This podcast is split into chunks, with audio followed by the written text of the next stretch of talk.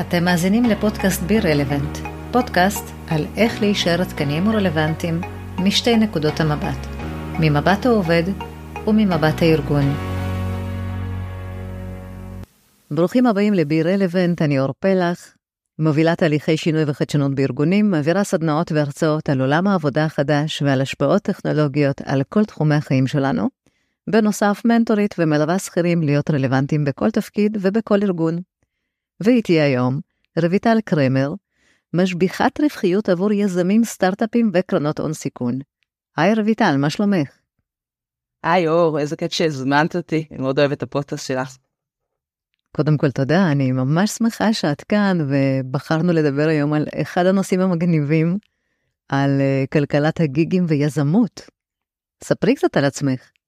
אז היי לכולם, אה, אני רויטל, רויטל קרמר, אני עובדת צמוד עם אה, יזמים, יזמות, עם סטארט-אפים וקרנות הון סיכון, בכל מה שקשור לאסטרטגיה, פיתוח עסקי ושיווק, ובעצם השבחה גם של המותג של החברה שלכם וגם שלכם. אני יזמת בעצמי, חוץ מהחברה הנוכחית, היו לי בעבר עוד שתי חברות, חברת ייעוץ בשם הדג המעופף שבנתה אסטרטגיה, מודלים עסקיים ו-go to market, ולפניה הקמתי חברת קוסמטיקה בסין. כשכירה הייתי סמנכ"לית שיווק פעמיים, פעם לחברות, אה, לקבוצת חברות סיניות, סליחה, בשנגחאי, אה, ופעם לסטארט-אפ פינטק שעשה אקזיט, הייתי מנהלת אופרציה ו-P&L בסטארט-אפ AI, ואת הקריירה בכלל התחלתי בתפקידי שיווק בעולם הפרסום והטלוויזיה. היום אני גם מרצה באוניברסיטאות בתוכנית יזמות, וגם מנחת קבוצות של יזמים ויזמות בפעם הראשונה. וואו, תקשיבי, קודם כל חידשת לי לגבי קוסמטיקה בסין, אני לא זכרתי את זה למרות שנפגשנו. אז כן, כן, הייתה אפיזודה כזאת. מגניב, תחום מעניין כזה, כיפי, לא? אה, כן. במיוחד לנשים. Uh, אני לא יודעת אם במיוחד אנשים, זה תחום שאחוזי הרווחיות בו הם פשוט מטורפים. Uh, כלכלית זה עסק מאוד מאוד משתלם, לא סתם גם אנחנו רואים הרבה קים קרדשיאן כאלה ומשפיעניות שפתאום ממציאות מותגי קוסמטיקה, המרווחים שם הם יפים.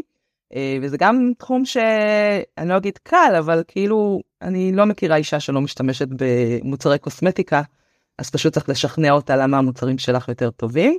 ובשיא ספציפית גם היה איזה מרווח אה, הזדמנויות אחר באותה תקופה שמאוד מאוד התאים. אם אין לנו זמן אני קצת אכנס לזה אחר כך. איזה מגניב, זה באמת נושא מעניין. למה התעכבתי עליו? כי כשהייתי פעם באי-קומרס, אז רציתי גם, חשבתי על התחום הזה, ומישהו ניסה לחבר אותי ו- ולא היה לי אומץ. פשוט לא היה לי אומץ. או, אומץ אה, מאוד, תבלין חשוב, ונדבר עליו גם אחר כך. אה, הגיג אקונומי זה אחד הדברים המרכזיים כדי בכלל לצאת לדרך. Uh, כן, אם את בעניין אז דברי איתי, אני יודעת איפה מייצרים הכל. אז אני יודעת שאת מאוד מעודדת אנשים לפנות לעולם היזמות. אז למה כדאי בכלל אה, לעובדים שכירים דווקא, בנוסף לתפקידם, את יודעת, אה, שהם עובדים 100% משרה, להתחיל לפתח את עצמם ביזמות גם? אז תקשיבי, לפני כמה שנים אם היית שואלת את, את אותה שאלה, הייתי אומרת לך, אה, יזמות זה לא לכל אחד, צריכים mindset מסוים ונורא נורא זה אופי כזה. אני כבר לא חושבת כך, אני חושבת שאנחנו חיים בתקופה הכי טובה בהיסטוריה לבנות עסקים עצמאיים. אנחנו, אני ואת די עתיקות, אנחנו מהדור שבו לא היה אינטרנט, רשתות חברתיות, e-commerce, ועזבי, מי בכלל ידע מה זה טלפון חכם שהיום הוא המשך ישיר ככה של היד שלנו. Uh, והנה עכשיו אנחנו חוות איזה גל כזה עם הבינה המלאכותית, את מדברת על זה הרבה, אני יודעת, אבל זה אמיתי, וגם יש לנו את כל שינוי החשיבה, כל מה שלמדנו בתקופת הקורונה, לגבי על אפשרויות להתפרנס מהמחשב בכל מקום.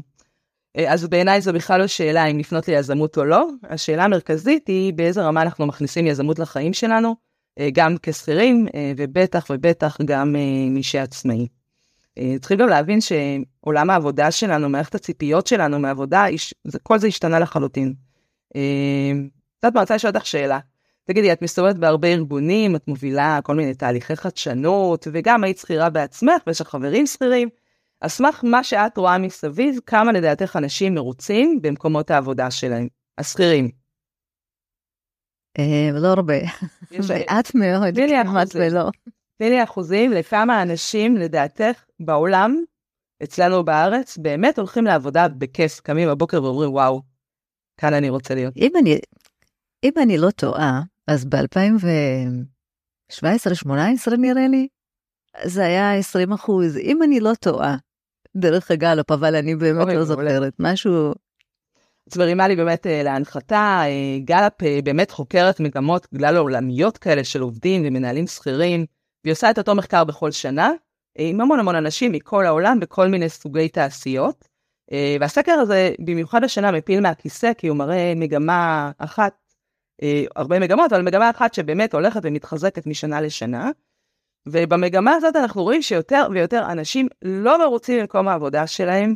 עכשיו אנחנו, רוב שעות התיירות שלנו במקום עבודה, אה, ולכן הבשורה הזאת בעיניי ממש מבאסת. אה, מבאס לשמוע מרוב הנשאלים שהם עובדים בעיקר עבור המשכורת, ולמעשה חיים מסופש לסופש. מכירה את זה? אני בטוחה שיש אנשים גם ששומעים אותנו עכשיו, שממש מתחברים עם זה, וגם איתי מתייעצים הרבה אנשים שלא טוב להם במקום העבודה.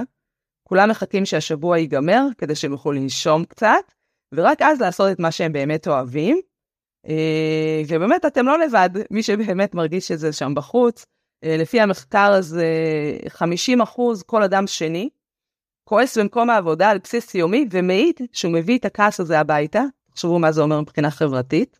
אה, לא סתם הכבישים כנראה נראים כמו שהם נראים. שני שליש מאיתנו, 60 אחוז, מרגישים לחץ משמעותי במקום העבודה שלדעתם פוגם להם באיכות החיים. והנתון הכי הכי מבאס, 80% מאיתנו, בדיוק כמו שאמרת, אה, לא מרגישים מחוברים, או באנגלית engage, במקום העבודה שלהם, לערכים של המקום, למה שהם עושים, אה, ורק שליש מאיתנו ממש פורחים במקום העבודה שלהם כשכירים.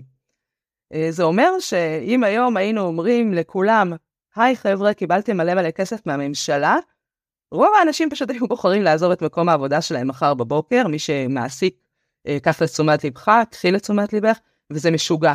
80% אה, מאיתנו באים לעבודה, לא חווים שם לא שמחה, לא מיצוי כישורים ולא הצלחה, ומחכים שהיום הזה יעבור. אה, ואם אנחנו עושים זום אאוט, זה אומר שיותר מדי אנשים מתוכנו פשוט מחכים שהחיים המקצועיים שלהם יעברו עד הפנסיה, וזה בעיניי ממש ממש עצוב. זה נורא. בעיניי, שוב, זה באמת עצוב. כן, זהו, אז עכשיו... אני זוכרת, אני זוכרת את עצמי, את יודעת, שאני מסתכלת על, ה... על עצמי כשכירה בזמנו, היו לא מעט שנים שהייתי פשוט נהנית, והייתי מגיעה לעבודה ומחכה, ו... והייתי מתבאסת מיום חמישי, באמת. ולא הייתי מבינה את האנשים שהיו אומרים, וואי, איזה באסה, מוצ"ש, ואני חיה עם אחד כזה, בואי, זה לא... עד שאני הגעתי למקום הזה, עד שהגעתי למקום שהיה לי קשה לחזור, כי את מרגישה שאת יכולה לתת כל כך המון ואת יכולה לעשות כל כך הרבה, וגם דברים אחרים בכלל, ואין לך את ההזדמנות הזו, אין לך את האפשרות הזו, אז מה עושים בקיצור? איך אפשר לשנות את המצב הזה, אם בכלל, כי בסופו של דבר, בארגונים הרבה פעמים ממסגרים אותך. אותם מנהלים מראים לך בדיוק, משרטטים לך את המסגרת אליה הגעת, זה התפקיד, זה מה צריך לעשות, וזהו זה. בואי, אל תיכנסי לתחומים שהם לא שייכים אלינו. אה, כן, זה נכון לצערי. אה, בעיניי יש כאן שלוש אפשרויות. קודם כל אפשר אה, להמשיך, עולם כמנהגו נוהג, לעבוד במקומות שאנחנו לא מחוברים אליהם, ואולי למצוא בכלל את החיבור והתשוקה שלנו במקום אחר. אה, חוגים, משפחה, חברים, אה, משהו אחר שייתן לנו ביטוי לכישורים שלנו, שנחווה ממנו סיפוק ונחיה בשלום. אה, האפשרות השנייה זה לשבור את הכלים ולהגיד למה מה קרה, ולחפש לעצמנו ארגון שיותר טוב לנו. אבל עם המספרים האלה, עם ה-20% האלה, עם ה-30% המרוצים, לא בטוח בכלל שאנחנו נמצא את המקום הזה, לא בטוח שמי ששם יסוס לעזוב. כן, דרך אגב, אפרופו שדיברת עכשיו על לעבור מקום עבודה, הרבה אנשים נשארים באותו מקום, באותו שיט, ולמה? כי הם אומרים, מי הבטיח לי שבמקום הבא יהיה לי טוב יותר?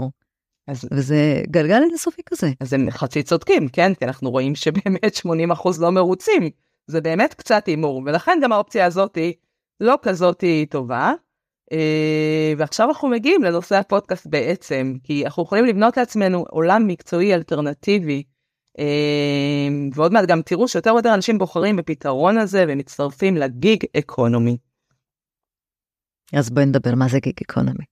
אז בעברית יש לו תרגום ממש אה, לא מוצלח, אה, שתרגמו את זה לכלכלת החלטורה, וזה מושג לא כל כך חדש, הוא איתנו לפחות חמש שנים, הוא מייצג את כל אנשי החשבוניות או הפרילנסרים, חלקם אנשים שכירים שעושים עבודות מהצד כדי להגדיל הכנסה חודשית, וחלקם אנשים שהם עצמאים על מלא.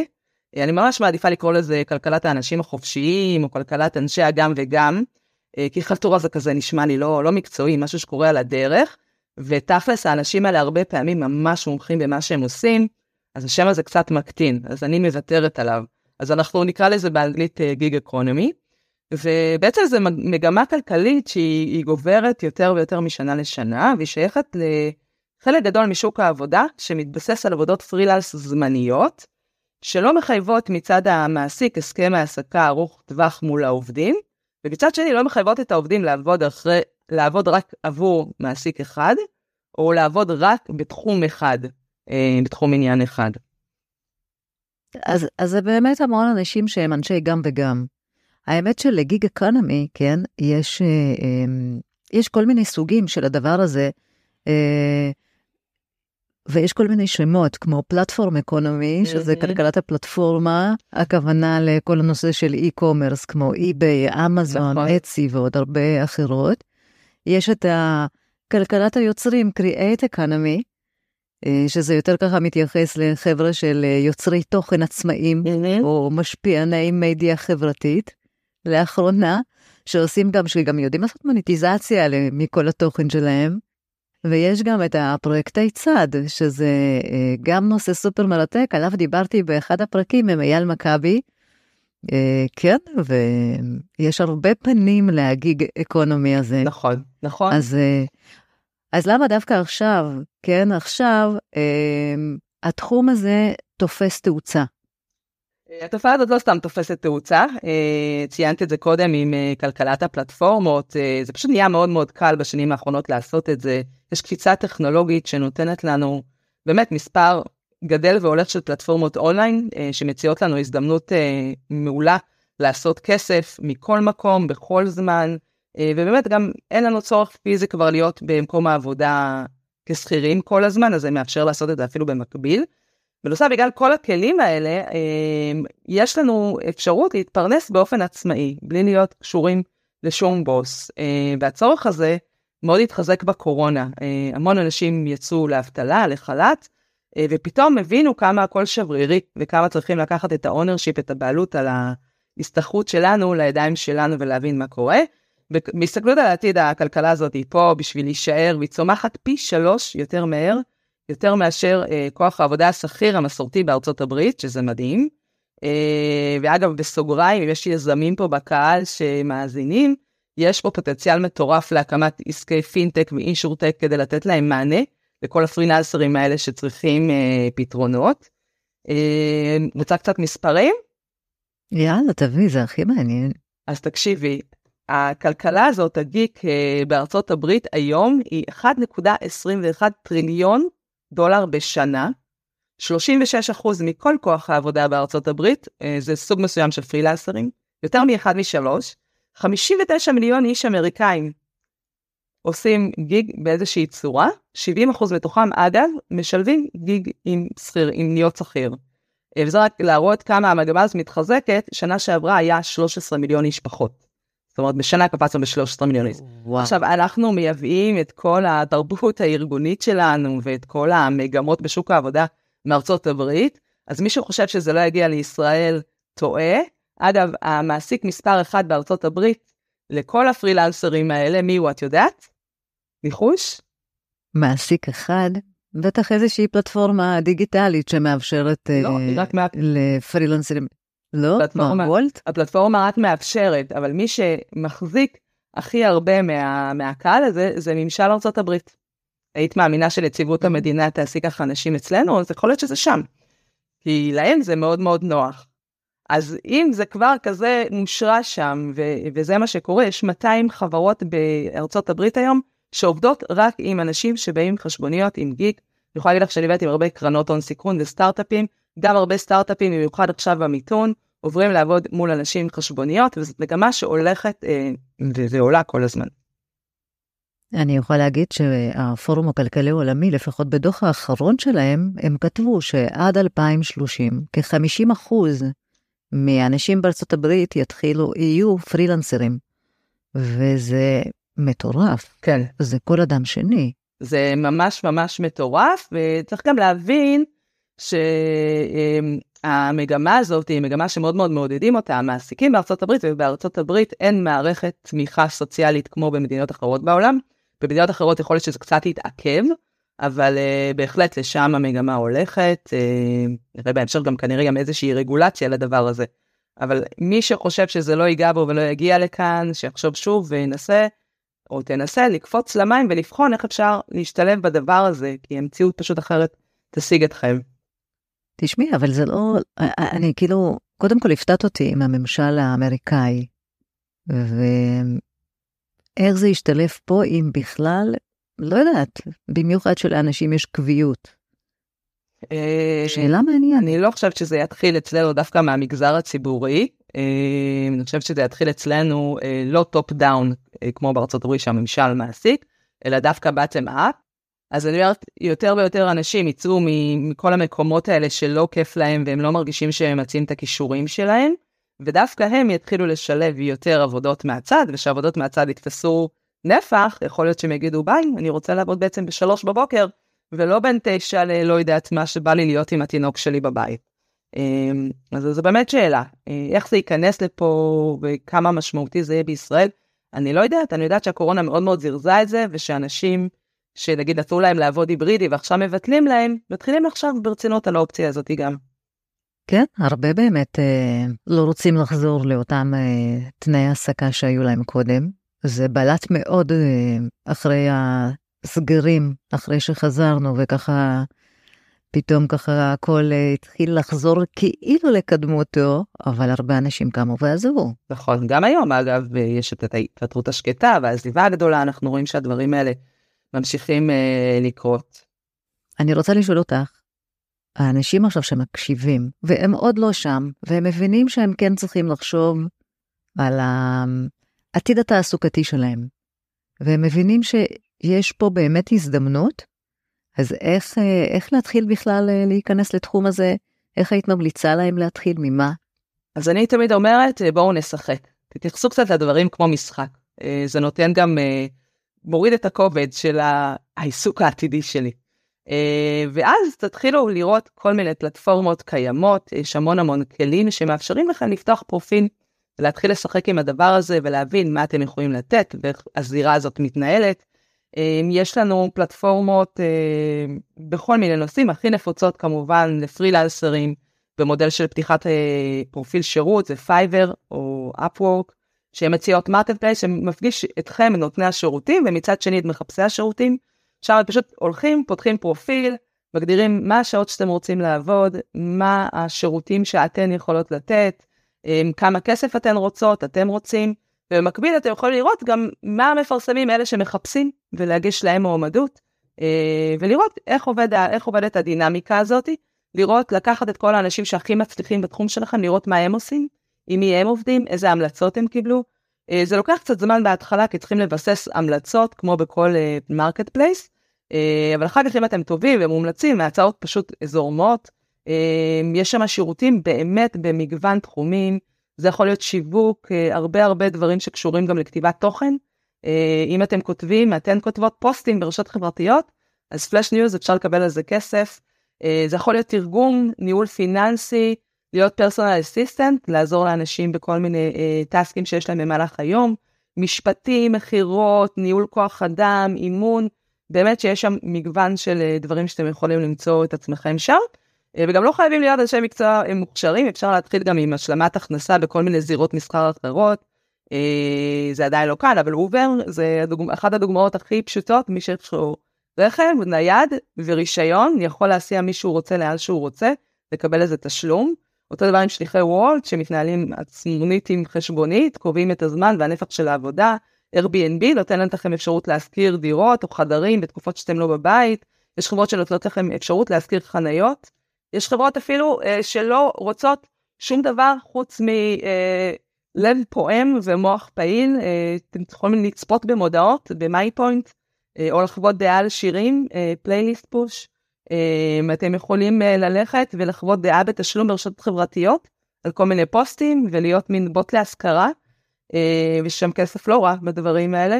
ויש פלטפורמות שמאפשרות לכם גם למכור דברים או מוצרים שבכלל לא אתם ייצרתם ולא אחסנתם. אה, הפופולריות ביותר זה כמובן אמזון ושופיפיי, ואם יש לכם אנשים אומנותיים ואתן יודעות לייצר דברים שווים, שאתם לא מצאתם עדיין איך למכור אותם, אפשר ללכת לאצי ולמכור שם, או לדאזל קום. יש לא מעט חברות שמציעות כאלה חיבורים בין נותני שירות למחפשים, אנשים שרוצים למכור דברים. ראיתי מקרה גם של לא מעט אנשים שמוכרים כל מיני יד שנייה שיש להם בבית, רציתם התחלתם לשפץ את הבית, רוצים לעשות גאראז' סל, לכו לפלטפורמה, תבקרו את הדברים. כל האופציות האלה, בכלל לא חשבנו לפני כמה שנים שהן קיימות או אפשריות, אה, וזה מאוד מאוד מצמצם את הסיכון שאנחנו לוקחים, אה, זה לא הקמת חברה או עסק עצמאי מאפס. כנסו לזה, תתחילו לשחק ותראו איך אתם אה, עוברים, עובדים שם במקום הזה. לגמרי. תקשיבי, נתת פה רשימה שבאמת אה, היית צריכה ככה לעצור לאט לאט שאנשים ירשמו, כי באמת יש פה ים של רעיונות, אפרופו דיברת על Uber. אני זוכרת, אה, לדעתי עד היום יש את זה ב Waze, אפשרות לאסוף עוד מישהו בדרך ולקבל על זה. ביטלו את זה, ביטלו את זה, זה לא עבד. לא עבד להם. אז טוב, אז חשב, בסדר, סבבה. אני זוכרת את זה, זה היה, וזה דווקא היה, אה, עוד הייתה איזושהי הזדמנות לאנשים. אה, וכן, גם drop shipping, האמת שהייתי שם שנה וחצי, עד שהרגשתי שאני סינית. לא, לא הצלחתי שם, אבל אני, אני רק יכולה לשתף מהניסיון שלפני שאתם באמת ככה נכנסים לאיזה משהו שאתם עוד לא מכירים, אה, קודם כל תתייעצו ותלמדו את התחום, אל תקפצו סתם ראש אה, אה, למים עמוקים אה, לפני שבאמת בדקתם וחקרתם, כי, כי להיכנס לפלטפורמה, גם בתור פרילנסר, כן? את נכנסת ואת אה, מחכה ומצפה שמישהו מתישהו יחזור אלייך, וזה לא תמיד קורה, אז באמת צריך ללמוד איך משווקים, איך בולטים, איך אה, אה, מבליטים את הניסיון, או כל דבר אחר. זה בהחלט, אה, בהחלט צריך להתחיל ממשהו, אבל עדיין אני ממליצה להתייעץ עם כמה אנשים, לשמוע איך הם עשו את הדרך הזו, כדי ללמוד ולעשות אותה טוב יותר. אז בגדול אני ממש אה, מסכימה שצריכים ללמוד ולחקור את הדברים, אבל אני לא יודעת אם זה מה שצריך לעכב אותנו, כי הרבה פעמים יש את השיתוק המנתחים שממש אה, מרוב שאנחנו בודקות ורואות ומתייעצות, אנחנו לא קופצות למים. אה, וכן, דווקא אני חושבת שאפשר לפתוח פרופיל, אפשר לראות מה עושים אנשים אחרים, ומשם כאילו להתחיל לנסות ניסוי וטעייה. זה לא שהפרופיל שלך יהיה בראש העמוד ישר. אה, להתחיל את הדרך, להיות חלק מה, מהמשחק הזה, ואז לאט לאט להתקדם. אה, יש ב e-commerce, ב drop shipping, בעולמות האלה באמת יותר כדאי ללמוד את זה, אבל הכל היום ביוטיוב, בסרטונים פשוטים, אה, אף אחד לא, לא צריך להמציא את הגלגל. פשוט לכו לשחק. לגמרי, לגמרי. גם דיברת על, על מכירת מוצרים יד שנייה. כנ"ל, תשמעי, כאילו, יש פה אנשים, בדיוק אתמול הייתה לי שיחה עם, אה, עם גיסתי, הורים שלה הורים דירה, והיא אומרת, יש להם קומה שלמה, אבא שלה אספן, של כל מיני דברים. מגהצים, מטבעות, לירות, בקבוקים, שאני אומרת שאני רוצה, אני רוצה לקחת, יש מי שיקנה את זה, כאילו לא לזרוק, ויש אנשים שפשוט אין להם מה כבר לעשות עם זה. אז במקום לזרוק את הדברים, תבדקו, אתם באמת יכולים לעשות כסף מזה, ו... וחבל לזרוק את זה. נכון. אז אה, וואו, דיברת באמת על הרבה דברים, אמ, אבל את יודעת, בואי, בואי ניקח דברים דווקא של, אה, ניקח אנשים שמתחילים לפתוח איזשהו פרויקט צד במשהו שהם אוהבים. והם רואים שאחרי תקופה, וואלה, זה תופס תאוצה, וזה כיף, וזה הרבה יותר אה, מגניב אותם. אז איך זה השפיע על כוח העבודה שלנו? את יודעת, בסופו של דבר, הרבה שכירים שיתנסו גם וגם ויראו כי עולם העצמאות הוא מעניין, מרתק, מאפשר, אז uh, יכול להיות שהם יעזבו את התחום? אה, יכול להיות, תראי, זו שאלה ממש מעניינת, זה קצת כאילו אה, לנסות לחזות את העתיד, ושתינו פה עוד, עוד לא, עוד לא שכרנו אורקל שיספר לנו מה קורה. אני חושבת שזה כאילו משני הצדדים. הצד של המעסיקים, אני חושבת שיתחילו לאפשר לאנשים לעשות עוד דברים שלאו דווקא בתחומי ההגדרה, הטייטל שלהם, כי אחרת אנשים פשוט לא יהיו מרוצים, ומתישהו הם יעשו עם זה משהו. נכון שהרבה לא יזוזו, אבל מתישהו, ככל שיותר ויותר אנשים יעשו את זה, אחרים ירצו גם. אז גם המעסיקים יצטרכו ללמוד דרך אחרת לניהול ולאפשר עצמאות ואוטונומיה, אה, וגם אולי לחשוף עובדים שלהם לעוד מקומות שבעבר היו מפחדים לעשות את זה כדי שהם לא יעזבו. אה, ומהצד של העובדים, אני חושבת שזה כאילו באמת יכול אה, לייצר פה איזה Game Changer רציני, כי להעביר את השליטה לחיים שלך, אבל לא הכל ורוד. למרות שכאילו הגיג אקונומי נותן לנו איזה ווין ווין של אנשים שעובדים בזמן שלהם, איפה שהם רוצים, יש להם חופש ואין להם בוס על הראש, ומצד שני יש את המעסיקים שחוסכים את התנאים הסוציאליים ומעסיקים תכלס את אותה עבודה בפחות כסף. Um, עדיין יכול להיות ש-20 שנה, 30 שנה מפה, um, יהיה לנו איזושהי בעיה. זאת אומרת, גם העובדים עצמם, יהיה להם בכלכלה הזאת קשה לחזות כמה כסף נכנס להם בחודש. Uh, אני יודעת שאצלי יש חודשים שאני ממש יודעת, יש חודשים שלא. אה, וזה בעיה שאתה לא יודע, אין לך יכולת חיזוי אה, על איפה, איפה נמצאים על הרצף. אה, וגם בטווח הארוך, עם הפנסיה, עם התנאים הסוציאליים, אין לי מעסיק שמפריש בכל חודש, והעול הזה של תנאים סוציאליים חוזר אליי בעצם. עכשיו, הרבה אנשים בגיל אקונומי, בטח ובטח שבארצות הברית, ששם התנאים הסוציאליים בכלל, והביטוח הרפואי זה סכומי עתק, אנשים לא, לא שמים את כסף בצד ליום שחור או לזקנה. וזה יעמיס כנראה על הממשל, על החברה, אה, אלא אם כן משהו יקרה, ולכן גם אמרתי קודם שלדעתי תיכנס רגולציה. אנחנו רואים גם בישראל שגם מי שלא עובד אצל מעסיק מחויב אה, לפתוח קרן פנסיה עצמאית, וזה נכון לעשות את זה. אז יכול להיות שהאנשים האלה היום עושים הרבה כסף ויום אחד הם יהיו עניים, אה, ויכול להיות שהביטוחי בריאות שלהם שאין להם כרגע, יזרקו אותם למקום אחר שהוא בעצם פחות טוב מאיפה שהם נמצאים היום. אז צריכים להבין את זה ולהיות מספיק חכמים אם אתם באמת פונים לכיוון הזה, אז תפרישו אה, תנאים סוציאליים, אה, תשמרו על עצמכם, על העתיד שלכם, אה, זה ממש ממש חשוב. לכן אגב אני גם ממליצה לשלב ולהיות שכיר ולעשות גיק שכן יהיה איזושהי אפשרות אה, לתנאים סוציאליים וגם שיהיה איזה עוגן כזה שממנו אפשר לצאת ולהיכנס ורק אם באמת באמת מצליחים בפרויקט הצעד, במרכאות חלטורה, מה שבחרתם לעשות, שם כאילו תשקיעו את הכוח שלכם ותעשו את המעבר הזה בצורה חכמה. אני מאוד מסכימה איתך, כי גם אני חושבת שהשילוב הזה של להיות שכיר וגם עצמאי, הוא שילוב בעיניי מעולה. הייתי אה, ארבע שנים גם וגם, עד שבאמת החלטתי כבר לצאת לדרך עצמאית מלאה, וזה אה, שילוב מעולה. זה באמת שילוב מעולה, אבל יחד עם זאת, כשאני מסתכלת היום אה, על שכירים, עדיין רובם מבינים, אוקיי? גם כשיקשיבו, הם מבינים, אבל uh, עדיין, עדיין רובם לא עושים שום דבר. כן, אבל זה גם משתנה. Uh, קודם כל, אנחנו רואים ש-50% מהמילניאלס, מהצעירים כבר שם, כאילו עובדים עם חשבוניות ועושים גם וגם. אנחנו רואים שזאת אחת הכלכלות, המגמות הבודדות, שבהן נשים הן חצי ואפילו קצת מובילות את המגמה.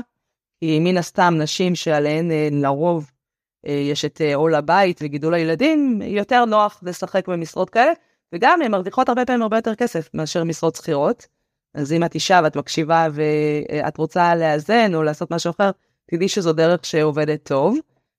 אה, אבל כן, עדיין אי אפשר להתעלם מזה ששכירים או אנשים שיש להם עוגן מרכזי לא, לא זזים, לדעתי זה נעוץ בסיבות רגשיות, פסיכולוגיות, וזה קשור ליחס שלנו כלפי ביטחון וכסף בחיים. זה עמוק. אה, חלק מאיתנו צריכים שליטה, וקשה להם לפעול בתנאי חוסר ודאות. פחד הוא ללא ספק פקטור משמעותי פה. אה, כשאנחנו שכירים, חוסר הוודאות שלנו, הרמה שלו, היא ממש מצטמצמת. אני יודעת מה ההכנסה החודשית, אני יודעת מה מצפים ממני, אני יודעת איך להתנהל כמעט בכל המצבים. וגם כשכירים, בואי, בינינו, לא כולם חייבים להבריק כל הזמן. אה, אנחנו בטוחים שאם נעשה את המינימום הנדרש, העתיד הכלכלי שלנו בחברה מובטח. בנוסף, הרבה מאיתנו לא ניחנו בחשיבה יזמית ולא רוצים או לא מדמיינים את עצמם עובדים אה, בכל כך הרבה זירות שלאו דווקא נוגעות לתחום המקצועי שלהם, כי להיות עצמאי זה באמת אה, 360 אה, של עסק, זה נראה להם בלתי אפשרי, אה, במיוחד אם זה אנשים שהם שכירים טוטאליים, שמזדהים עם מקום העבודה, אני יכולה להזדהות עם זה. וחלק בכלל יש פערי מידע. הם לא יודעים איפה, איך להתחיל, כמו שציינו את שמות הפלטפורמות, בכלל לא יודעים שיש את הדבר הזה, הם חושבים שהם לא מספיק מוכשרים, אה, ולא יודעים איך אפשר לעשות כסף מהדבר הזה, כמו כלכלת ה-content creators, אנשים שיוצרים תוכן, אומרים סבבה, יש לי בלוג טוב, איך עכשיו עושים מזה כסף? אז זה פער של מידע שאפשר פשוט ללמוד.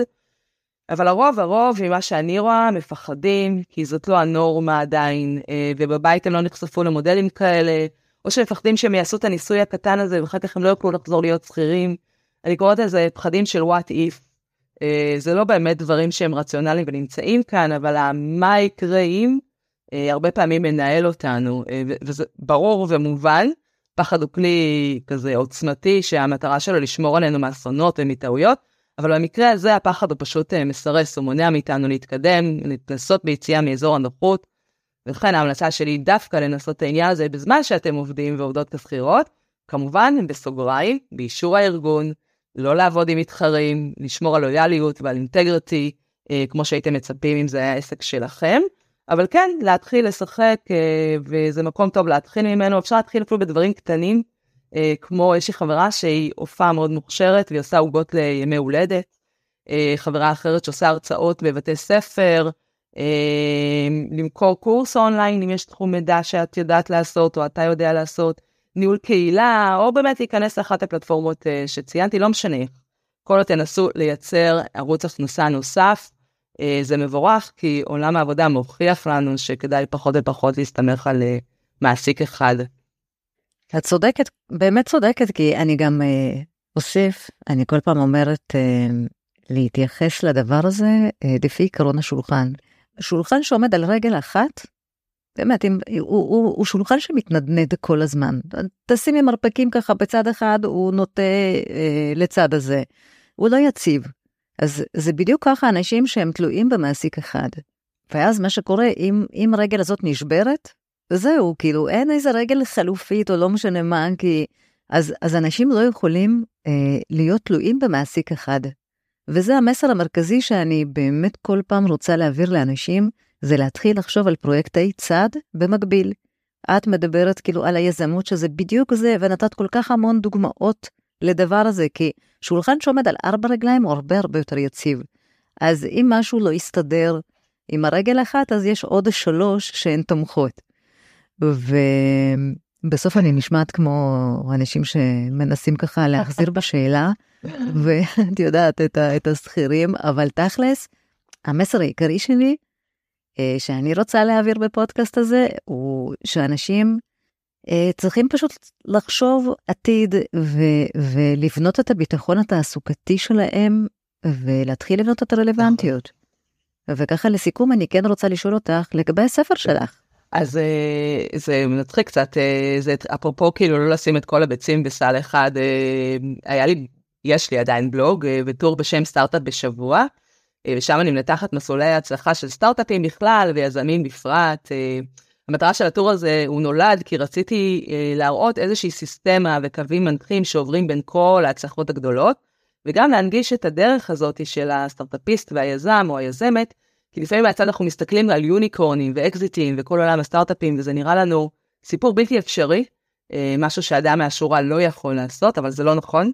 אנחנו רואים שמה שהכי הכי חשוב להצלחה זה ה-know-how, הידע, ה mindset היזמי או דפוסי החשיבה היזמים, ורשת הקשרים שהיזם הצליח אה, לעשות אה, ולייצר לעצמו, ואת כל הדברים האלה אפשר לעבוד עליהם, אה, אור קרא לזה פרויקטי צד, אני ממש חושבת שזה לנסות ולאמן את השריר היזמי כל הזמן, כל הזמן, ואם משהו לא מצליח לעבור לדבר הבא, ואם משהו לא מצליח לעבור לדבר הבא, וזה חוזר אליכם גם כשכירים.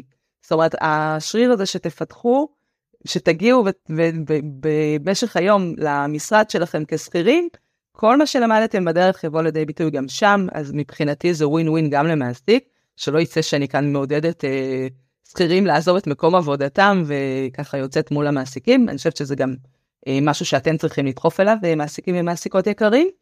אה, אבל הטור הזה הוא הוליד המון המון חיבורים והוביל לאיזושהי תוכנית טלוויזיה שאני עובדת עליה עכשיו, על ארבעה פרקים שיעסקו בדיוק זה, בזה, ב, ביזמות ובכלים להתחיל איתה מחר בבוקר. ועם הטור ועם התוכנית טלוויזיה נולדו כל כך הרבה חומרים שאמרתי אני חייבת להכניס את הכל לספר. אז יש ספר שיעלה באמזון ובשאיפה, אני לא יודעת עדיין איפה הוא יימכר, אם ברשתות או עצמאית, אבל אני מקווה שלקראת החגים זה יהיה כבר באוויר. אתם, מי שמעניין אותו יכול לעקוב ברשתות חברתיות או באתר שלי, רויטל קרמר. אני משתדלת לעדכן וגם לספר כל הזמן סיפורים מעוררי השראה, שיוציאו את כולנו מאזור הנוחות. אז אני די נגישה, אפשר לפנות אליי גם בצורה ישירה אם אתם צריכים עזרה, או אם רוצים לחשוב ביחד. קודם כל כמובן שאני אשים את כל הכישורים בתיאור הפודקאסט, ואני מכירה את הטור הזה על הסטארט-אפים סופר מרתק, באמת, אני כל פעם קוראת ונהנית לקרוא. אז אני מאוד נהניתי, היה לי מאוד מעניין ולדבר איתך, ואני בטוחה שגם כל המאזינים ככה נהנו, ואני אשמח אם אתם תשתפו את הפודקאסט בפיד שלכם בפייסבוק, לינקדאין, בקבוצות, בקהילות, איפה שתחליטו לנכון, כדי שכמה שיותר אנשים יתחילו לחשוב על העתיד שלהם, על בניית הביטחון התעסוקתי שלהם, על פיתוח mindset יזמי, עליו דיברנו, על gig economy, ושיתחילו לבנות את הרלוונטיות שלהם גם בתוך הארגון וגם מחוצה לו. אז מה שנשאר לי זה רק להגיד לך תודה רבה, רויטל. המון המון תודה, היה כיף שיכולתי לדבר איתך שעות. תודה.